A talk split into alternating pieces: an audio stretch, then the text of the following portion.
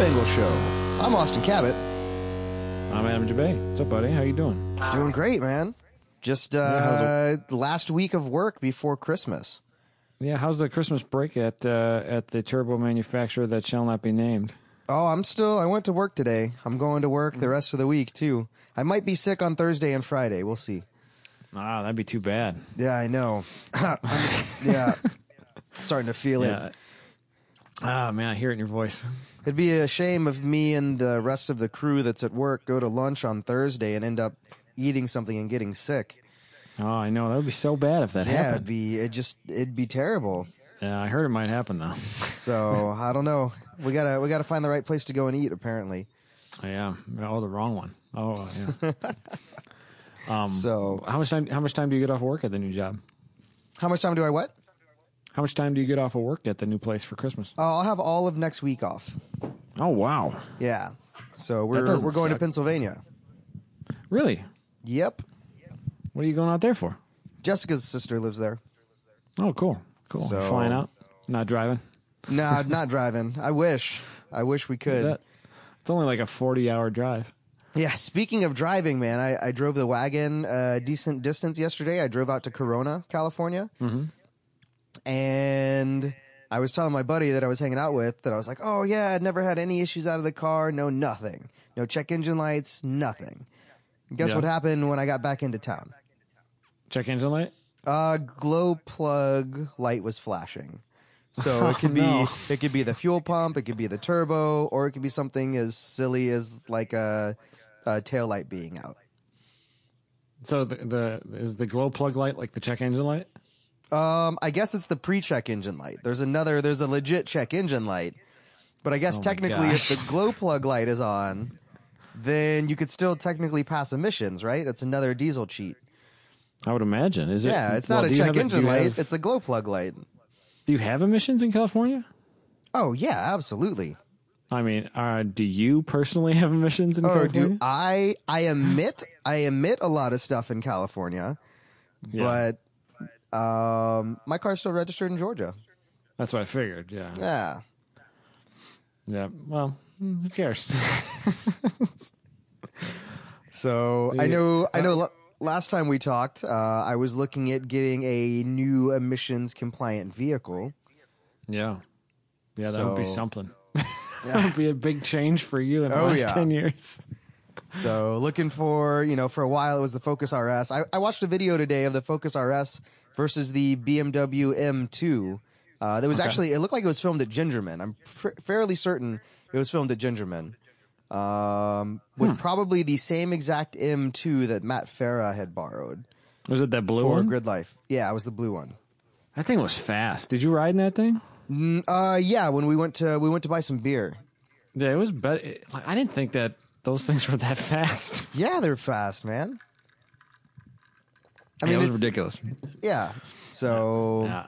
I don't know anything about new cars, so every time I get in a new car, I'm like, ooh, look at this. Power windows, whoop-de-doo. Whoa. Whoa. Defrosters. You're lost without a cassette player, aren't you? Man, I haven't used a stereo, like even in my work truck. Like I don't turn the stereo on. It's all in the headsets and like I don't know. I'm not a buyer for cars anymore. Like I've just kind of found my own niche and like I could drive a Model T if it got out of its own way. It would be fine. It doesn't matter anymore. A Model T, you could probably fit some pretty decent sized tires under a Model T. You got lots of space to work with. Yeah, I don't know. I might not tow my big trailer though. You could put a Cummins in it. That'd be a terrible idea. Aren't those things like wood frames? It's like a 1,500 pound motor. That was the heaviest motor that I ever had on an engine stand. Was at 6BT 5.9 Cummins. I put my F350, or engine hoist. I mean, and an engine stand. But my engine hoist when it was on the shortest extension, like the one that's all the way in, and you could put your eye against it and you could see the whole and it's like a 4-inch steel tube in a Harbor Freight engine. And you could see it like have a slight bow when it lifted up the Cummins. It was creepy, man. Are those heavier than the 7.3s? Probably right about the same. Diesel engines are freaking pigs, man. Yeah. So my 7.3 when I lived in Chicago. I parked it in the same spot of the driveway. And after just a couple months, I had these nice little like worn rut areas where the front tires would sit all the time. Yeah, somebody needed to put more stone under that driveway. That happens. Yep. Yeah, the my dad's driveway's got when he did the driveway probably 25 years ago, he put like 9 inches of stone underneath of it. Like it's got a crazy base of stone, and that like you could pull a semi onto it every day. That's what he always said. And so for the past 12 years, I've been parking my work truck in the exact same spot. Totally have a little bit of divot everywhere, and that's where all the water pools. You could see it. But yeah, in a regular driveway, they don't hold up to big trucks at all, man. That doesn't. Yeah, you can really deform blacktop a lot. But, yeah. So trucks, stinky trucks, old vehicles. Instead of a brand new car, what are you thinking about buying today? Because it's not the same. Not the same day as last time. There's been some recent developments. Yeah, I know you were texting me on Saturday about it, and it got me in the feels a little bit, just a little bit. So back in 2009, Sport Compact Car had this '88 EF Civic called Project Backmarker. I remember that. I remember that article series vaguely. Was that in Sport Compact Car or Modified? Sport Compact Car. Okay. So, or it might have been in both. I have the Sport Compact Car episode issue with it. I think it might have been right when those magazines were like, you combining. When Sport Compact Car was shutting down. I can't remember now. Yeah, because I know the photo that I've shared of it has a Modified logo. Yeah. So, but anyways, it's like a two-owner car. The original owner, I think he was telling me, the original owner bought it brand new and drove it for something like 15 years or something. Yeah. So, what exactly is it? What do you mean? Well, I mean, I know what it is, but. Oh, I said it's an '88 EF Civic. No, hatch. The what model? I mean, actually, I couldn't remember that if you just said it a minute ago. I'm picturing you saying backmarker. I don't know. They didn't have the SI. So trim level. It doesn't have a sunroof. No sunroof either. So you would know better than I would on the 88s what model that is. Yeah, that would probably just be a standard or a DX. Okay. It's U.S. market though, right? Yeah, but it has SIR, like a whole SIR front clip. Yeah, the SIR front bumper's got the wraparound corner lens or bumper lights and. Yeah, it's a better looking front end. Different headlights. The headlights are plastic too, plastic lenses instead of glass, I believe. Yeah, and I think that the SIR headlights are a little bit wider too. They like extend towards the middle of the hood a little bit more. So. Okay, and then it has like full hard race bushing kit on it, it's and nice. Some Mugen N1 coilovers that are blown, and then a set of like 15 by 6.5 Presidios. That the current owner bought brand new in 1993 from the shop here in LA that eventually became Option, I guess. Oh, really? Cool. Yeah. So decent little bit of history. The motor apparently it's still the factory motor. It's a D15. But apparently the oil is a little muddy. Yeah. Oh, it's got a little bit of a mix there, huh? Yeah. So it's been parked for a while. So my question is, if I get it, what motor should I put in it, or should I just rebuild that motor? It's probably just a head gasket, and it's probably not too bad. If it's is it a dual point or was it converted to multi point? I don't remember anything about the article stuff. I don't remember. I think it might be a dual point. Dual points blow. You don't want. Well, the dual point motors are fine. That's what I've. That was actually the motor. All the D15s were dual point injection, which means two throttle body injectors instead of the multi point, which had an injector at the top of each cylinder. It's definitely throttle body injected then. Okay. Yeah. If it's got the little round, 6-inch round thing up at top of the intake manifold, that's the dual point injection. It's down in Phoenix, you said, right? I don't know where it is. Can't give away too many clues or else it'll go missing. Okay, we won't talk about that. But you know a guy in Phoenix who could help you with the multi-point swap if you wanted to swap to that. But. I do, and he also said we could wire up a series of kill switches too. Okay, that'd be a good idea. So yeah, hide a put 2 or 3 kill switches in there, fuel pump kill and main kill, you know, battery kill. I mean, well, I'd love to keep it like the good old single jingle. Part of me wants to do like a B series in it. Yeah, the problem with rebuilding it, I mean, you can make decent power. The motor that I had in my CRX race car was a dual point motor, but it was in STL, the class that my car's for, you can use the intake manifold that was on the car or on the motor. And so technically I was swapping a motor. I was going to a smaller motor, but I could use the SI intake manifold. And ignition is free and everything. So I converted my car to left my car multi-point, put the smaller motor in, but did the high compression, high compression pistons and big cam. So if you're going to rebuild it, you're going to spend the money of buying a B16 swap. That's a lot of money. Yeah. And I kind of want to be like our buddy Dill and just do a nice B16 in it. And just rev it to the moon. Yeah, Dill's car. He put that motor. I think Mikey from Pro Function built that motor, but he did it like 6 track seasons ago. And I think it's just I think he's got stock ITR cams in it with just SuperTech valve train, and it's like a 11.5 to 1 or something. Made like 180 wheel. And every time at turn 1 in Gingerman, he probably drags the rev limit for like 200 feet. He decides to shift or not shift, and if he doesn't, it's like a 200-foot going into and you're turn like, 1. You're like, oh, there goes Dill. Yep, every single time, man, bumping that rev limiter. I think he put a 4.9 final drive in that car. Which I think this season, I don't think he's had the same issue. Yeah, he changed something the last couple of years, and he hasn't dragged the rev limiter as much. But back in the day, like when you lived up here full time, he was. I think he had a 4.7 or 4.4. It was great. It was just like riding the rev limiter like 200-300 feet, and it wasn't like a 8,200 RPM rev limiter. It was like a 9,600 RPM rev limiter. Yeah, I remember B16s are cool. The first time I drove the car, like I was at red line on the dash, and I was like, I better shift. And then I came back in, and I was like, I felt like the car still had a little bit more up top. He was like, yeah, man, just run it until it hits the rev limiter and then shift. Don't believe that tachometer. All right. Whatever you say, Dill. The tachometer's lying to you. Whatever you say, Dill. Was that an Autobahn? The first time I drove it ever was at Mid-Ohio.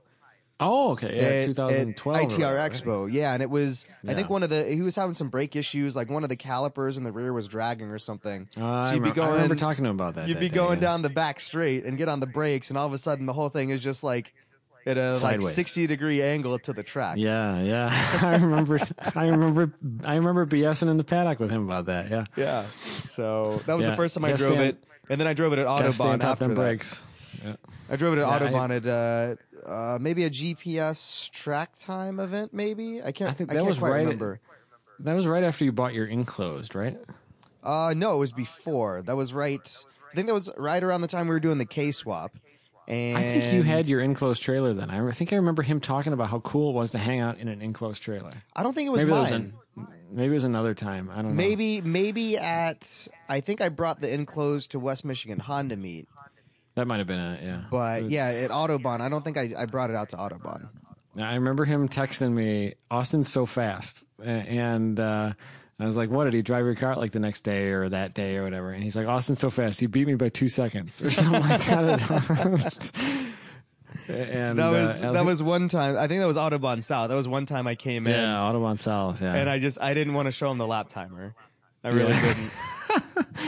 Yeah, Dill and now Dill is he's probably the fastest 1.6 liter on street tires that anybody's ever seen at any of these events. I think he ran a 43 at Gingerman with a B16 on RE71Rs this year. Yeah, and that at Gingerman, that's freaking rolling fast on street tires. It's ridiculous. I remember back in the day, that's what like Jack Stodola did.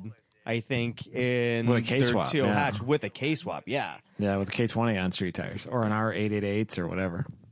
So yeah, this year Dill found he found a bunch of speed. That's on. I mean, he's got a little bit more compression and a little bit less weight than that car, or right around the same weight that the car would run in like Honda Challenge H2, but he had street tires. Although RE71Rs and Toyo RRs are probably halfway similar. So Dill has had a caged car longer than most of the buddies have. Yeah. And he's the last one to talk about going wheel-to-wheel. Well, he's been talking about it for like 4 years, and then he keeps blowing money on new house and freaking new Land Cruiser. More from Toyota. 1978. Yeah, that thing is super awesome. By the way, I know it's gone now. It's gone. Yeah, I think it's in Texas.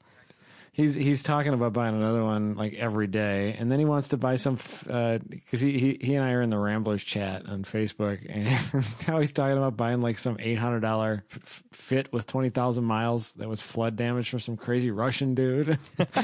Yeah, Dill and his brother they talk about Fits a lot, but what's up with all these guys? For that Land Cruiser. All these guys are dumping their Fits, man. I saw Mikey Brzezinski selling his.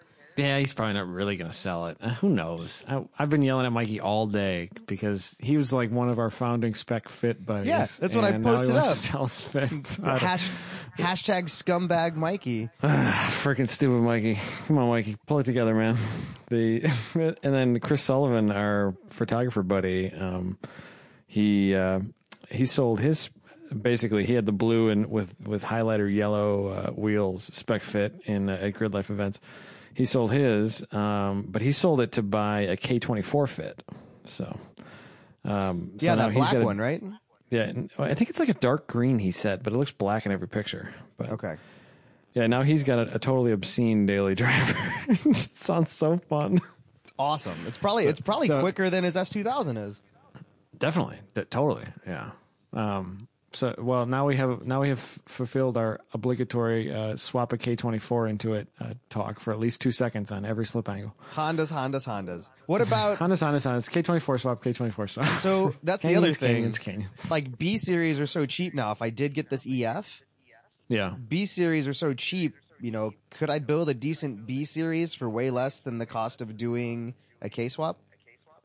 Totally, yeah. Like what would it take to have a 220, 230 wheel horsepower B series? Well, that's going to take getting into the bottom end of something, which if you're going to be dailying it, I'd really probably just find that the best way to get into a swap nowadays, the way I did it in my CRX, and the only real cheap way to do it is to find somebody who's got like a project car that they're abandoning because they knocked their girlfriend up or whatever. It's totally the best way to do it. And I got a GSR swap. It's an H motor swap, so it's like not stolen. I had a bunch of little random parts on it, and basically I'm into the thing for less than $1,000 now. After selling the parts car and parting out a few things and selling the skunk 2 manifold that came with it. See, I don't have that kind of space or time, man. Yeah, that takes a little bit of time. Or you got to know somebody like Brian at Hasport who can find you cheap stuff. And has a place to do it. But a GSR or a Type R bottom end and, mill the head a bunch, you can get over 200 wheel easy on a totally streetable setup, like 11.5, 12-to-1 setup. But even without going into the head. On an EF, that would be just awesome. Yeah. So fast. That's a 12-second car, So that's what I want, man. I think that thing I'd probably stick with the stock bottom end for now. If you're going to do something, if you're going to put any money into anything, I would put money into a cool trans. Like go with a Quaife, a B series Quaife. Yeah, it's a decent LSD, or just buy Type R trans or something like that. Yeah. Doesn't Bones builds transes, right? Oh yeah, he builds tons of trannies. He loves trannies. A JDM Type R trans is easy. It's kind of the easy button with a B series swap. Yeah. It's got a 4.7 final and basically LSD a Quaife, and it's got an OEM Quaife. It's a helical gear type or whatever, torsion or whatever the heck you call it. It's a gear type diff, but not the best diff, but really the best all around. Dill's car's got an M factory gear type in it, and it's fast as shit, so you don't need the plate diff to go crazy fast. But part of me is just afraid that if I do build one, it's gonna get stolen. Luckily I live in a pretty decent part of LA, but it will get stolen eventually. You can park in the garage at your place, right? Yeah, I mean, but the benefit to always having the potential for it to be stolen a lot easier than other cars would be that I would get out and enjoy the car more, because I knew my time was limited with it. Well, maybe. If you do a bunch of kill switches and you take the steering wheel off and take it into work with you and shit, it's going to be fine. I'd probably do a cage, a back half cage, and then just chain the steering wheel up to it. Just detach it, chain it up there, and just be like, ha, suckers. Just a bike lock, just drop it behind the passenger seat and bike lock it to the cage. So I was reading through, because I've been doing a little bit of research, because, you know, the only Honda that I've ever really owned myself was my S2000. But I've kind of, you know, been around stuff long enough that I kind of know what the deal is. But I did some research, and apparently there's a mod you can do where, you know, you use the, like, the power window switch as a kill switch. Yeah. You can wire it in. Yeah, people have used, like, every button on there as a kill switch. I've seen the hazard switch be the kill switch, and then they just have the hazard somewhere else. So the 240Z that my dad and I restored when I was in high school, it had, you know, the old, like, brights switch, over by the clutch. Okay, yeah, down on the floor, yeah. Yeah, on the floor to like, turn the brights on. That was the actual, like, that was a kill switch on that car. Yeah. Well, on an EF, it's like, you know, you could hide, if you hid two kill switches, and I would probably hide a push button start somewhere and just use the key for ignition. Mm-hmm. And, you know, and then pull the ignition wire, like, somewhere else to where even if they got underneath the dash, they couldn't find it. And then you have a push button start, like, on the floor, you know, underneath the gas door thing or something, you know. You know, you could probably do. Have you ever seen a criminal get into a car and put a seatbelt on and then try and start it? You're probably, like, tie it into the seatbelt piece. That's not a bad idea. Yeah, the seatbelt has to be hooked for the car to start. Or tie it into your passenger seatbelt and just grab that thing and drop it in every time. Yeah. So do the EFs? Do they have the goofy? The EFs don't have the goofy, like, seatbelts, do they? The door mounted, like the passive seatbelts or whatever. Yeah. 9091s have door-mounted seatbelts, but only the four-door EXs and LXs, I think, had the ones that roll across the window. A-pillar. Yeah. Okay. And you can totally disable that stuff. You can swap to older doors and stuff too on some of them. But so I had a vision today when I was driving to work of just me driving that EF to work with like a halo seat and harnesses. But still, like, full interior, and I don't even know if it has air conditioning. But I don't know.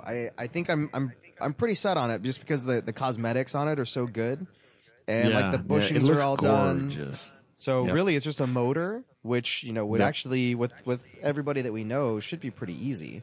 It's that and suspension, and then find another set of wheels. Yeah, for suspension, I would do. You talked about, you know, maybe talk to Eibach, get some Mark or talk to David Whitener. Yeah, dude, the Whitener things, you know, he runs a little softer rates, and they would be nice on the street. And so cheap, dude. I was talking to Pete Lindbergh yesterday about all this stuff. Apparently, the 88 non-SIs they're not an STS car. So I couldn't. Did I lose you? You there? I lost you for a second. The 88 non-SIs are what? They're not STS eligible. Really? I didn't know that. So that's what I understand. Well, you're not going to run a serious autocross campaign anyway. So. I don't know. One of the guys that runs the local region down here that's on the forum that shall not be named, we had lunch yesterday together. Oh, what's his screen name? I don't know his screen name because I don't spend a whole lot of time on that forum. Yeah. I know a bunch of dudes. He drives this like LA area. Drives this like crazy go-kart thing with an orange frame, and a turbo on it. I don't want to mention his name in case he doesn't want to be mentioned. Yeah, that's fine. But in STS, you basically have to. You can't do a motor swap or anything either. Yeah. So you got to have an SI motor, and you got to have, you know, basically it's got to be like an 89 plus SI then, right? So yeah, I think so. Yeah. And the 89 apparently is the one to have because it's 40 pounds lighter because it doesn't have door reinforcement, which also means that the 88 that I'm looking at buying probably doesn't have door reinforcements. No, they've got something, but it ain't much. The late 89s and I think the 9091s, they have like a big beam in the door, and it's like 12, 15 pounds a piece.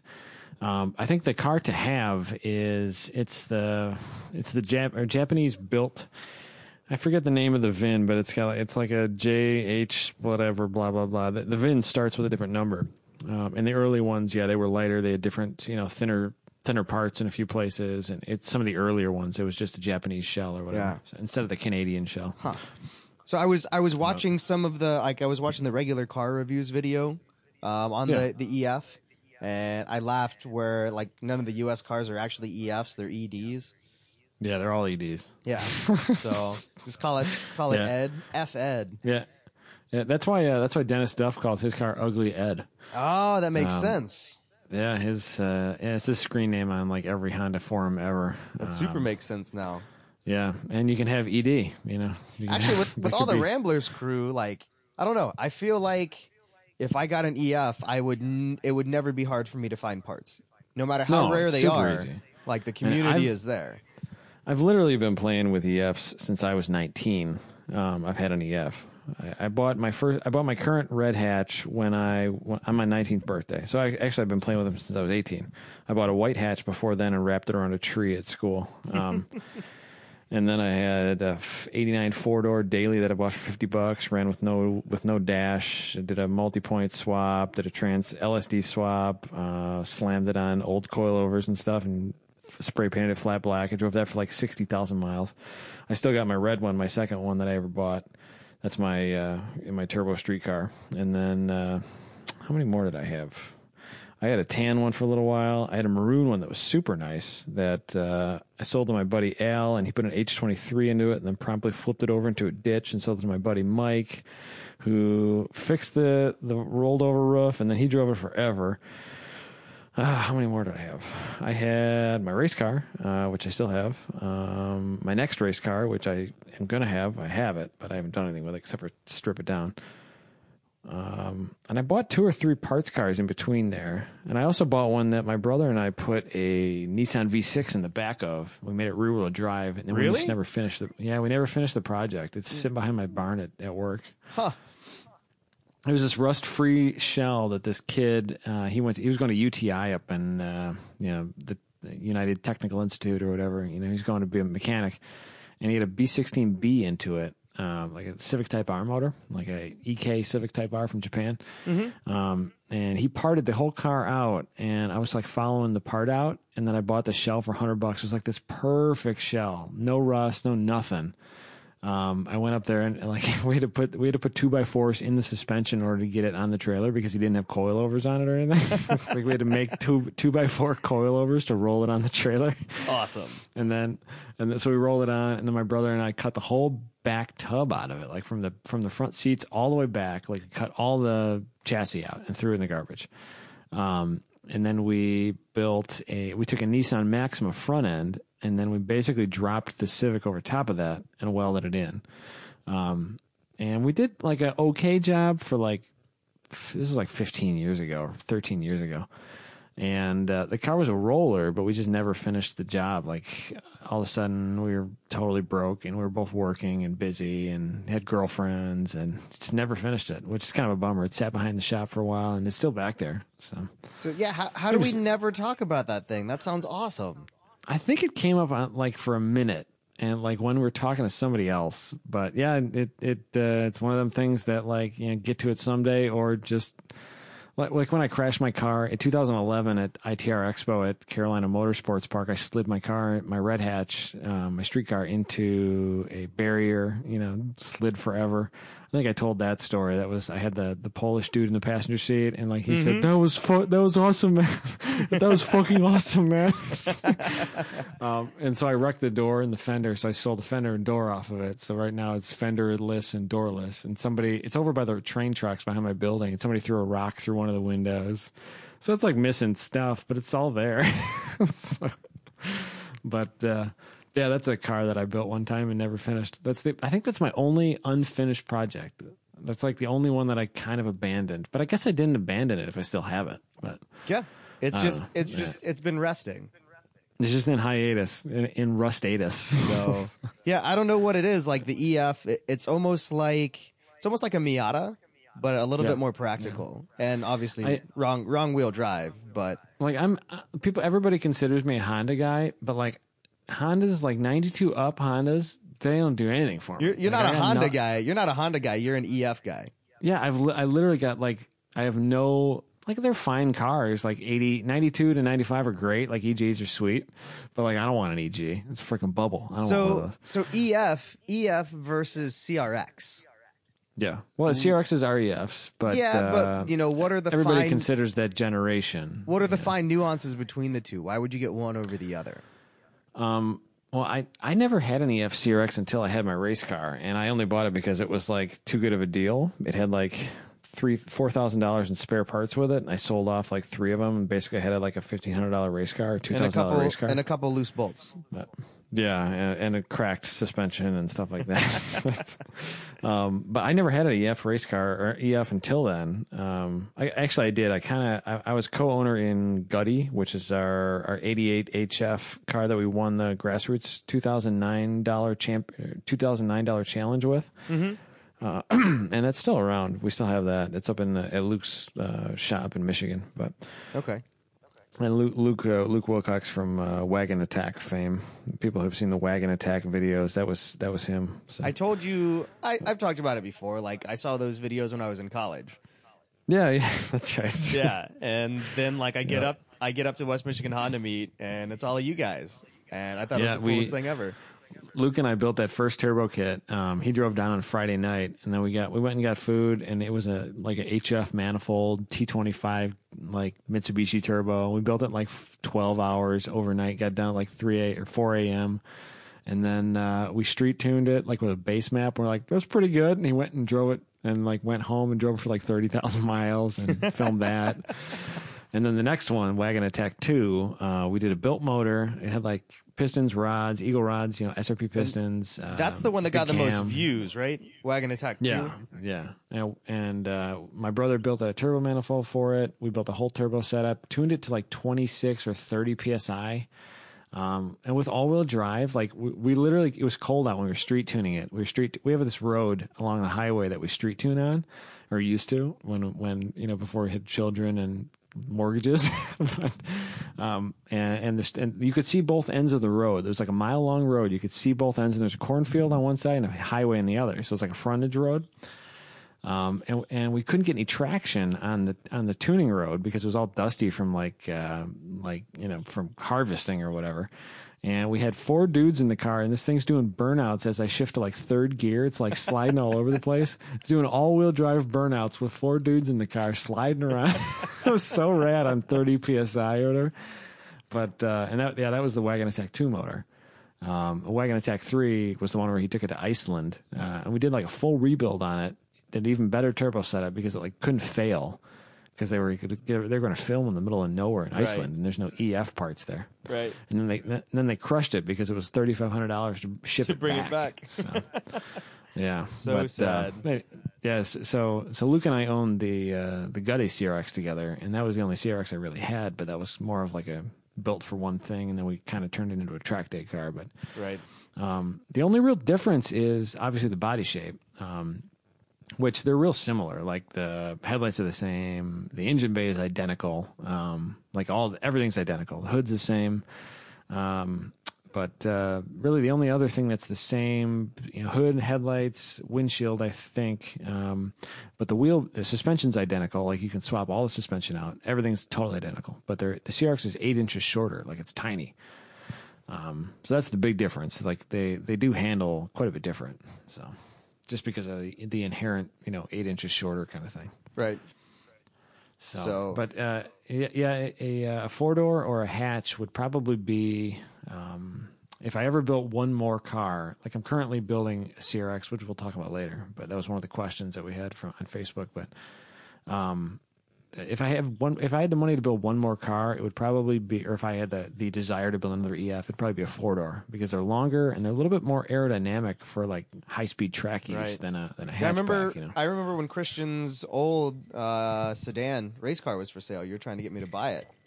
Yeah, the blue one. For sale in Atlanta. Yeah, it was beautiful. I messaged that dude a while back, the dude that bought it. He said he's got no plans to sell it, so I won't be buying that. I should have bought it when buddy of the show Blake Meredith owned it. Him and a friend of his had it. They bought it as like a kind of a rental thing, and then they only rented it a few times, and then they sold it. So how much camber can you get in the front of an EF? As much as you want. Yeah. Yeah, they naturally gain camber, like with stock parts. When you lower them, they gain camber almost perfectly. Really? Yeah, like you like get the wheel down to, you know, the fender, or the tire down to the top, you know, down to the fender, get it like, you know, nice slammed look, and that's usually like 2 3/4 degrees or something like that. The coolest new upper control arms that are out now are the PCIs.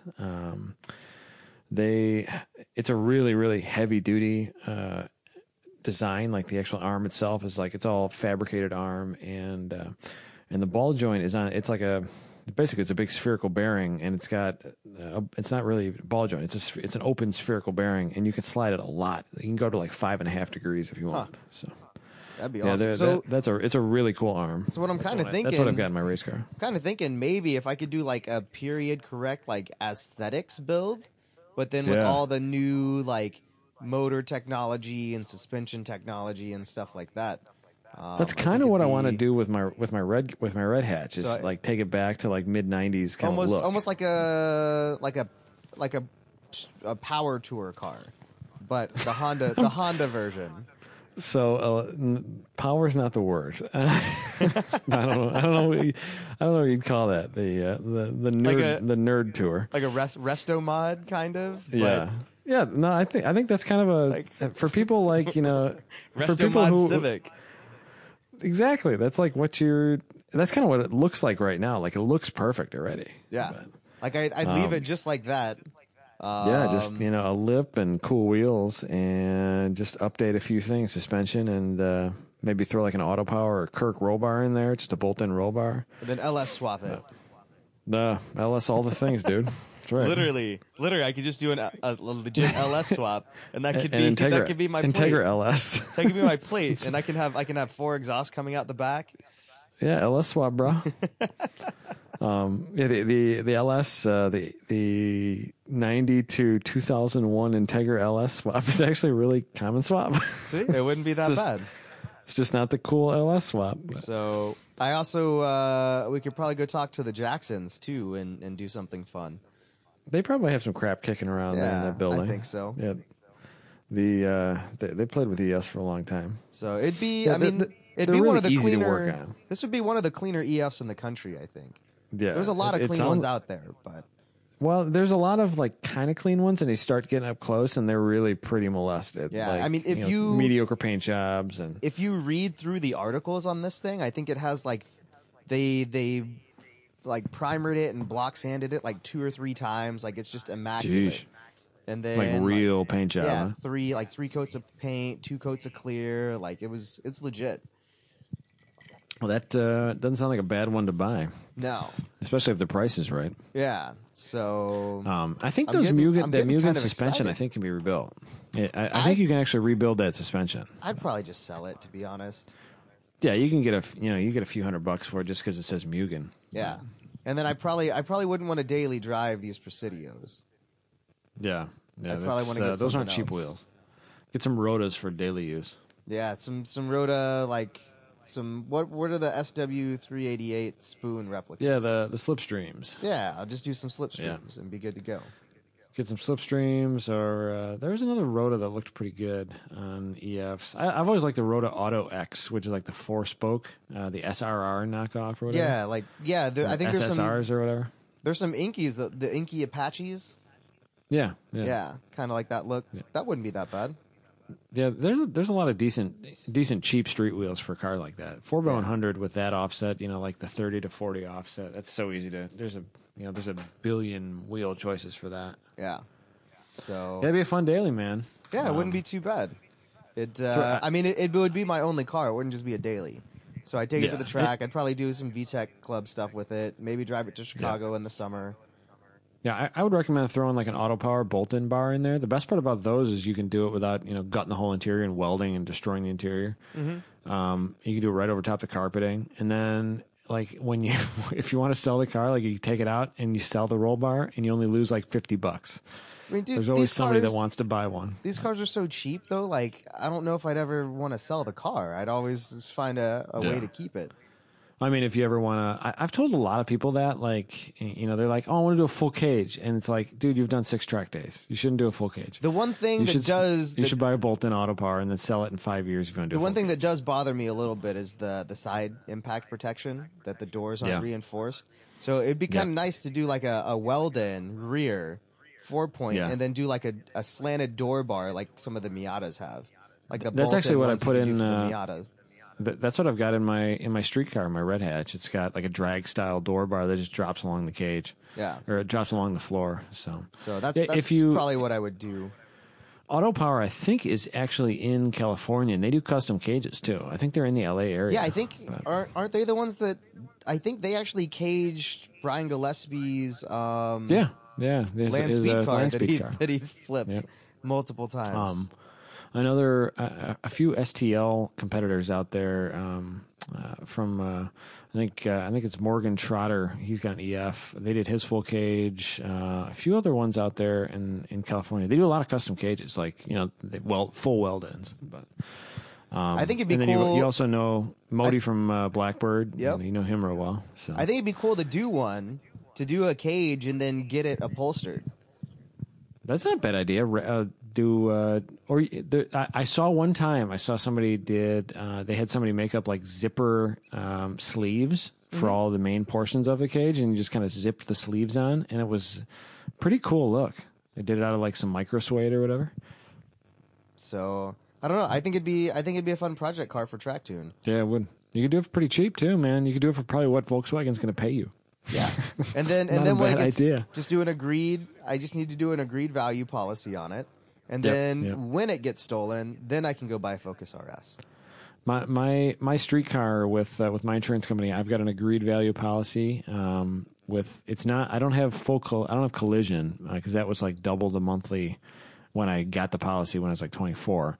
But it's there's a bunch of added stuff onto it. Like he couldn't say that I had a roll cage. So like technically, if my car gets stolen, I have to claim all the stereo stuff. Even though there's not a stereo and suspension stuff and stuff like that. But, there's a lot of for cars that are like 25 years old, it gets a lot easier. So, yeah.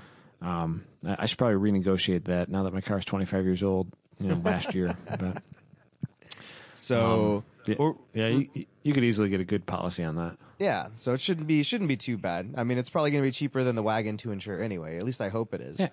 And then just put, like, if you do a remote mount battery or whatever, just put, you know, the battery kill somewhere where you can reach it, and then just throw the key in your pocket off of that, you know. Then you get a dead battery, and you flip the kill switch at the fuel pump, and, you know, the push start is somewhere else or whatever. You know, 3 methods of theft deterrent. I'd feel like Biff from Back to the Future. The only one that could start that car, man. Yeah. So, but I think it'd be a fun car. And really what's nice about it is it would be this car if I got one. So it's not like you have to go and, you know, worry about there being a better one out there. That's always been the hardest thing for me when I'm shopping. There's so many of the different cars out there that you're like, which one do I pick? So this makes it kind of easy. Dude, do you know how many times you're going to go to like a Cars and Coffee meet or whatever or whatever, you know, anything. And there's going to be like 12 dudes who are like, holy shit, it's that one. It's going to be so cool. That's the one from the magazine. What is it about EFs that makes people steal them so much? Nowadays, they're so super modded, and like everybody's got Type R, or GSR, or B16 into it. And then people just know that, and they steal them, and they steal the wheels and suspension and engine. And that's just what happens. But so it's just, I don't think it's as bad as it was, but... I don't know about where you are. In Chicago, it was bad like 4 years ago. Yeah. And it kind of seemed to calm down the last few years. And you're seeing some of the newer stuff get stolen too, like even, you know, the new SIs now because they all have K series, and now thieves know what K series is and not B series. So has anyone ever done an all-wheel drive swap in a hatch? Yeah. There was I forget the name of the shop, but. It was on the East, and it was featured in Honda Tuning. They did a B20 setup, like a CRV all-wheel drive drivetrain, and then there's another shop that did it with the Wagovan stuff. And we, Luke and I and my brother and all the rest of the 075 buddies, we did an all-wheel drive we did a wagovan drivetrain swap, into a sedan. Yeah, we built an all-wheel drive sedan for GRM for 2012 and 13, I think, for the GRM Challenge. That was the 555 four-door Civic rally car. Yeah, that thing was sweet. Had a Subaru front bumper on it. It looked just like Colin McRae's 555 rally car. Mm-hmm. That was... and it was like perfect paint, I did a full bolt-in custom roll bar because bolt-in roll cages weren't factored into the value, so we could spend money on like some actual safety, but it had to be bolt-in. It couldn't be welded in, so I basically did a welded-in cage, and then we just bolted it in instead of welded the plates. It was a pain in the butt. Yeah, beautiful car. That car is still floating around, too. It's probably sitting right next to Gutty right now, or CRX. Nice. But, so, yeah. Well, real quick, all-wheel drives are a pain in the butt, but don't do an all-wheel drive swap. No. So, just do a full rear-wheel drive swap. Don't do that either. So before we get too far off topic, yeah, holy crap, we're into this thing for like 45 minutes already. Yeah, it went by very quickly. Yeah, that'll happen. Get me talking about EF. Somebody wanted an update on your new race car project. Ugh, my new race car. I did just get a cool box for that. I just got a box in from Kingpin Suspension today. Kingpin Machine down in Atlanta? Yeah, Kingpin Machine. I got lower control arms for the front and upper inner joints, and then the radius rods, which EFs don't have like an A-arm. They've got like the front lower control arm is just like a straight arm, and then it's got a long radius rod basically that locates the suspension. And Kingpin makes a bearing for that instead of the poly or factory rubber joint. So... yeah, the car's going to be going into the shop to get caged pretty soon. I'm going to be caging it probably mid-January. I was going to do it mid-December, and then I bought an RV, and then it got to be like 12 below zero, and life is hard. Make sure you take photos, man. That's going to be a good build. Yeah, I'm going to take a picture of freaking every 12 minutes I work on that car. You're going to be so sick of looking at that CRX. It's I think it's actually I've got the title for it on my console in my truck, but I think it's a 90. I don't remember, which is a heavier one. But in STL, you're allowed to cut whatever metal out. I've got it's a CRX, but I've got, I'm going to consider it an 88, so I can use 88 lower control arms, which are the same as a Type R. So. Oh, really? Yeah, I've got 88 bumpers and shit for it, I think. Huh. I've got a whole pile of them, but... I'm going to use the 88 CRX lower control arms so that I can use just full circle track style shocks. And my current CRX has the Whitener shocks, and he welded like the forks on them like a regular Honda. But I want to do just straight circle track style with the eyelet, bearings top and bottom. And with the 88/ITR arms, you can do that because it's like it goes into like a stamped steel instead of going over like a forged. Lower control arm goes into a stamped steel one, and the bolt goes through it instead of a fork that goes over the lower control arm where the bolt goes through it. But nerd talk here. But I need to remind myself to breathe when I'm talking about race car builds. Starting to go blue in the face. But yeah, the car lived a stance life for a little while, and so the bottom is kind of hit, like it's beat up. So like we were talking about, it's like the K-Swap donor car. Yeah, the Miata not that bad. We used. Not that bad. That thing was freaking hammered. But it's kind of beat up on the bottom. But the problem was the lower rear cross member, which is it's part of the tub, like it's welded in, it's spot welds. But that had clearly caught something at one time in its life. And had like ripped off, and it was like it's like half ripped,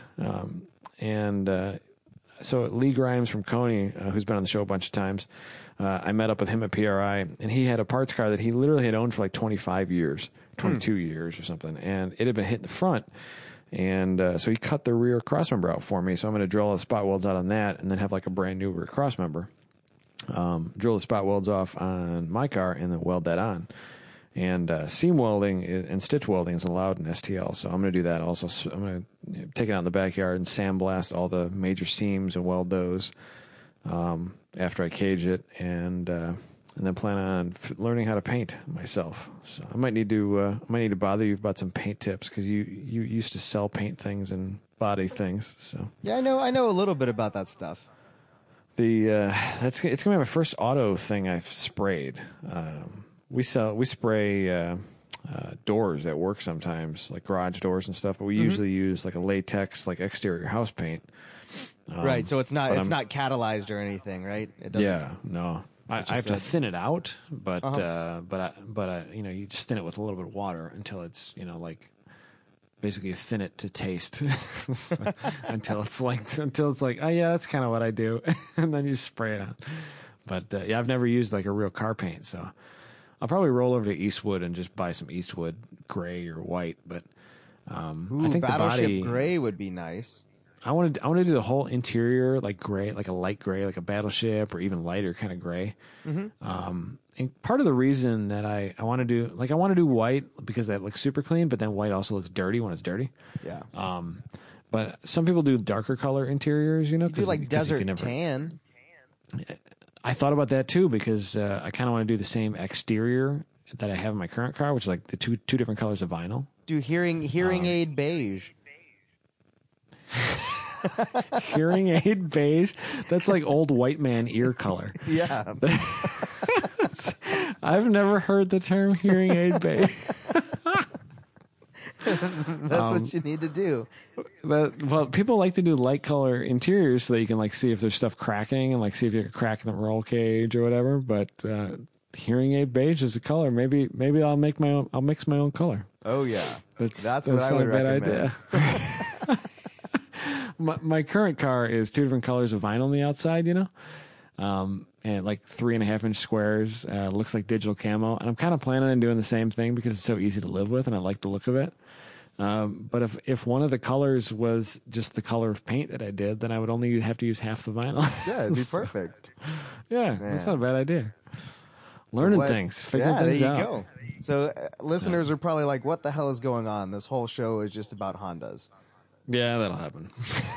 So I am on this show. I'm gonna have to give a disclaimer. Yeah, but this time I'm kind of giving in.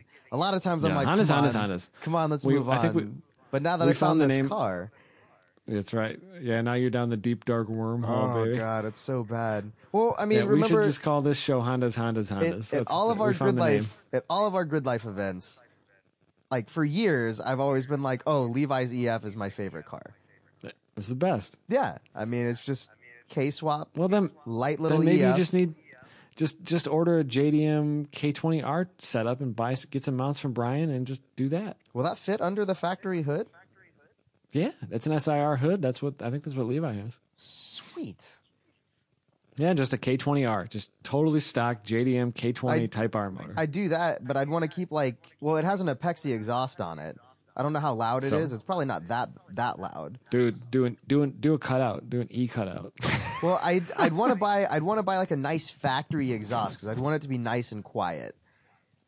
But I also want it to be really fast. I don't want it to draw any more attention than it needs to. Yeah, yeah. The K20R, like, you don't do anything to that. It'll make like 230 wheel right out of the box. How much do those go for though with the LSD trans?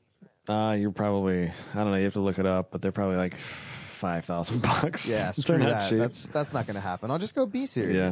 It's so cheap. Well, it can be if you do it right. If you buy if you go and buy a B series swap from one of the importers, it's not cheap. Like they're still like $3,000. I'm sure Brian's got something laying around. I know that's the guy you got to talk to. Some of our buddies in Chicago probably have something laying around. If you can find like all the stuff to do a K series swap. They're pretty cool. Like, they are neat. They're freaking fast. Well, I mean, it's a more modern motor. And I can always do it later, though, right? Like, it's pretty easy to go B series to K series, but yeah, you basically have to take the driver or passenger side mount. No, you take one of the mounts off. You take the trans side mount off because that's where the motor mount is. And you have to weld or bolt in a new motor mount, basically. So you just drill out some spot welds and like bang the rear crossmember a little bit, and then hit with a hammer at the same time. So many Hondas things. I can't wait. Yeah. No, it could be a fun daily, man. This would be my first like serious, legit front wheel drive car too. Well, you've driven a few pretty serious builds. Like, they're fun to drive. People think, easy. Oh, front wheel drive is stupid. Well, not really. Not if you set it up right. It's not stupid. It's great because you don't have to think that much. Well, if it's set up right too, like my CRX rotates like a Miata or more. Yeah, and it's freaking fun. It's so fun. I don't know. There's nothing wrong with them. Especially if you like the looks of it. Like, if it's a car that does something for you, like if it like stirs your soul a little bit, that's the car you should build. There's just something about the EF. Like, there's something romantic about it to me on just how basic it is. And it's so old school looking and the perfect like slab sides, angular. I've always loved the look of them. I've loved the look of them since they were brand new. I remember being, how old would I have been in like 89? I've been 6 years old.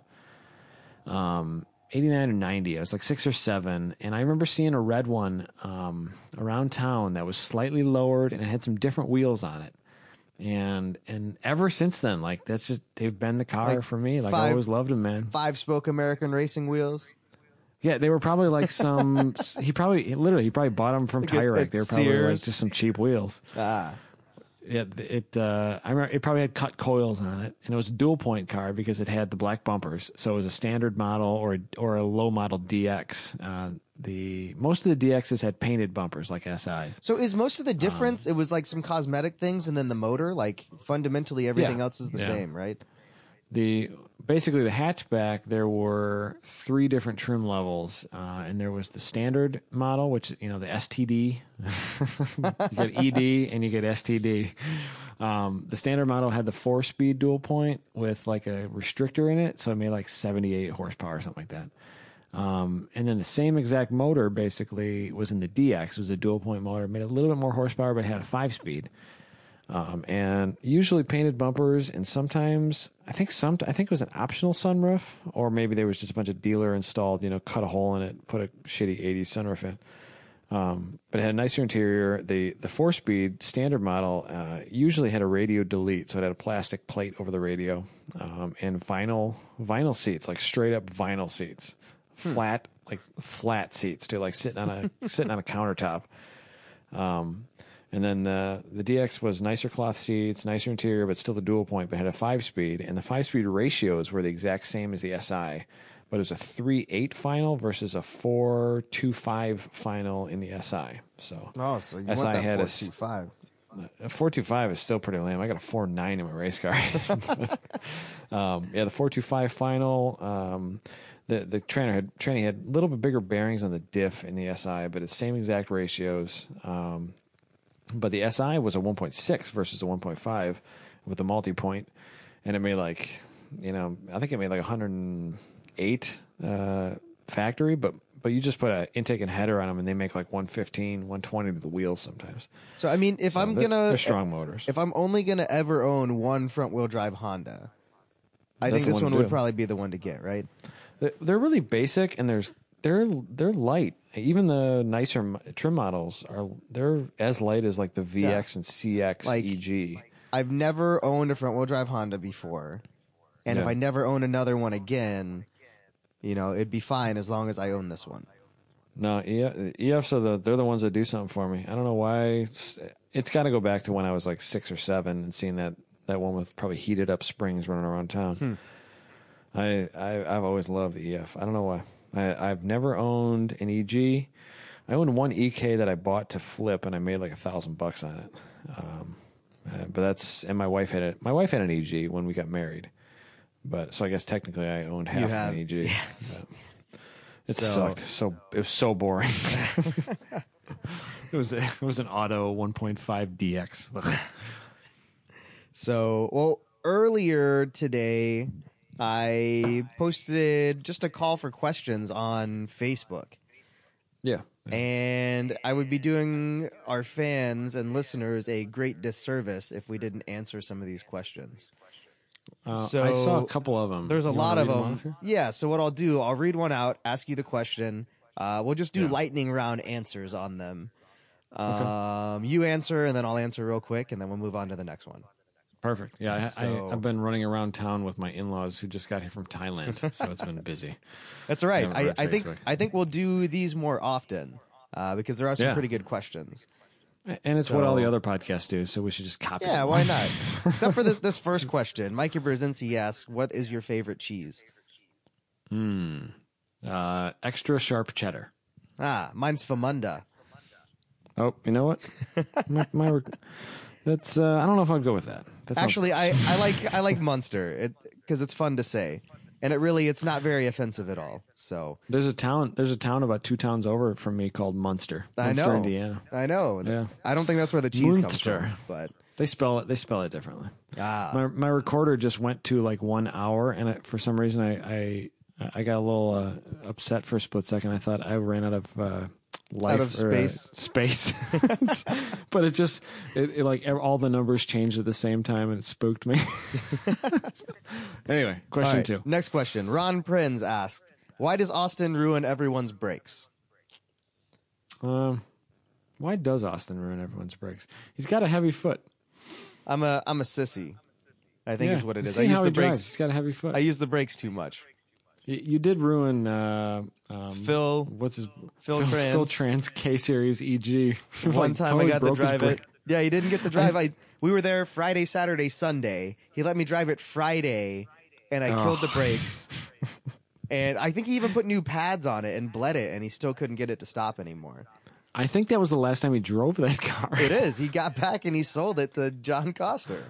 Yeah, and so that motor is in John's car now. And John Coster, I think, has fought the brakes on that thing for ever, for 2 years. I have no idea what I did, man. It's like I popped something inside. Yeah. Well, yeah. So good luck with that, John. Next question. Patrick Morgan asks, is ice, snow, winter autocross the safest and most fun environment to learn and master car control? Couldn't tell you. Never done it. What do you think, Austin? I would say it's the most fun. I wouldn't say it's the safest. No? There's stuff to hit, like snowbanks you can hit. Yeah. The RS guys were talking about how after the whole season, they've got like 6-foot walls. Yeah. So this is why like a place like the Porsche Experience Center, shameless plug, is great. There's a lot of like really low friction type environments where the car gets sideways really easy at like 6-7 miles an hour. And you can really work on car control there a lot. And it's somebody else's car, so you don't have to worry about it. But it is good. Anytime you're driving in a low traction environment, it's good for car control. Because every time else, like you think about it, when you're on a racetrack and all of a sudden the car starts sliding, if you don't have the experience, you don't really want to get the experience on how to control it right at that specific moment. No, that's not the place. Yeah. Not your first time. So, yeah, any sort of low-traction environment where you can safely slide the car, I think, is the best to learn and master car control. How much did Porsche pay us for that plug?